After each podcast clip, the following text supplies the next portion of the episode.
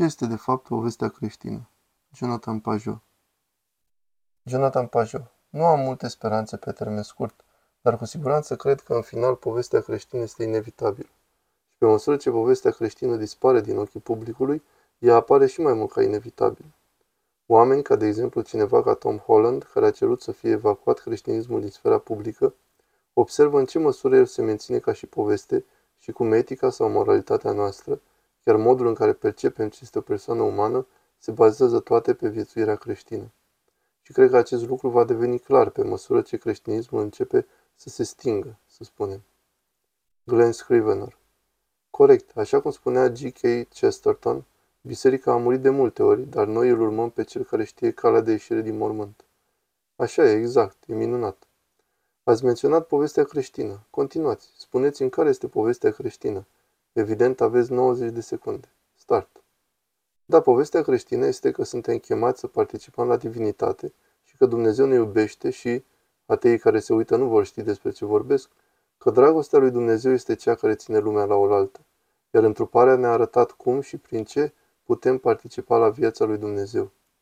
Și astfel cred că aceasta este povestea creștină și că suntem chemați să domnim împreună cu Hristos și să fim ca îngerii, să fim principiali în lume și asta este ceea ce vedem că se întâmplă deja cu viețile sfinților. Asta este ceea ce vedem când întâlnim o persoană sfântă, că este ca o axă și poți vedea că toți cei din jurul acestor persoane sunt influențați doar de rugăciunea lor. Sper că toată lumea are cel puțin o astfel de persoană, ca să poată vedea cum cineva transformă realitatea din jurul său prin dragostea sa pentru Dumnezeu și dragostea sa pentru ceilalți. Și cred că asta este povestea creștină și asta suntem chemați să fim și să vedem împărăția apărând în lume. Ați menționat participarea în Dumnezeu, în divinitate. Am mai avut o întrebare pe Twitter. Cineva vrea să știe ce este teosis. Deci, este o doctrină importantă în ortodoxie, teosis. Dați-mi o definiție și de asemenea cum se simte. Cum se simte? Cum se simte să experimentezi teosis, Dumnezeirea? Întâi definiția. Da, e bine, nu cred că am avut vreodată. Cred că toată lumea are licăriri sau mici momente, dar nu cred că am cunoscut pe cineva care să fost glorificat sau un dumnezeit, să zicem.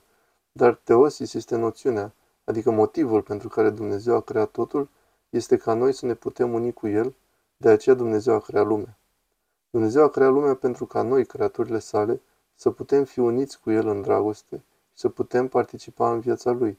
Iar asta a luat o mare întorsătură în povestea căderii, dar în cele din urmă a fost rezolvată chiar într-un mod care este chiar dincolo de ceea ce ar fi putut fi în persoana lui Hristos ca Dumnezeu om și asta suntem chemați să fim. Deci suntem chemați să fim ca niște prinți în Dumnezeu și să, cum am spus, să devenim ca niște axe sau semințe care fac lumea să existe. E ca și cum participăm de fapt la facerea lumii pe măsură ce ne apropiem de Dumnezeu. Și în cele din urmă acest lucru înseamnă și un fel de eliberare de patimile tale, de idiosincrasiile tale și descoperind ceea ce ești în totalitate pe măsură ce te unești cu Dumnezeu, ca și cum ai devenit ceea ce Dumnezeu a vrut să fii, adică unul dintre.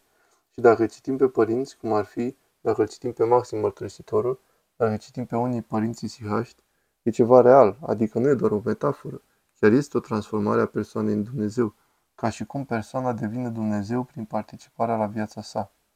Și cred că ceea ce simți, adică eu spun adesea, că uneori ai momente, mici momente de lumină, nu pot vorbi în numele altora, dar există aceste momente în care lucrurile se adună și asta se poate întâmpla uneori în timpul rugăciunii sau în timpul Sfintei Liturghii sau alteori când ești cu cineva, să spunem cu soțul sau soția sau copilul tău și dintr-o dată ai acest moment în care, nu știu cum să spun, spațiul și timpul par să dispară în acest moment de lumină și de obicei nu îl poți păstra, pur și simplu dispare.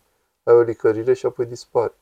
Și cred că Sfântul sau persoana care trăiește cu adevărat în Dumnezeu are mai mult acces la această stare și poate să se agațe de ea și poate trăi în acea lumină. Iar asta îi dă. Știți, Sfinții Ortodoxi au acest fel de lacrimi, această tristețe bucuroasă în care sunt pur și simplu transmutați și sunt într-o bucurie perpetuă, dar în același timp experimentează infinita compasiune pentru cei din jurul lor. Și deci, eu nu știu cum se simte asta, știu doar acel mic moment în care sunt cu copilul meu și experimentez parcă acea mică licărire. Da, dar precum ați spus, când sunteți cu copilul dumneavoastră, mă întreb dacă în teologia protestantă adopția ar putea compensa în mare parte pentru ceea ce face teosis în teologia ortodoxă. În sensul că prin Duhul Fiului sunt unit cu Hristos, împărtășind dragostea Tatălui. În această dinamică trinitară, mulți protestanți devin foarte crispați când spui, când Sfântul Atanasie spune, Dumnezeu s-a făcut om pentru ca omul să devină Dumnezeu. Uitând bogata teologie trinitară din spatele acestei afirmații, că însuși Dumnezeu Fiul e umanitatea noastră, dar noi, prin El și prin Duhul Său, desigur că participăm la natura divină. Asta spune Scriptura. Da, și cred că asta este adevărat.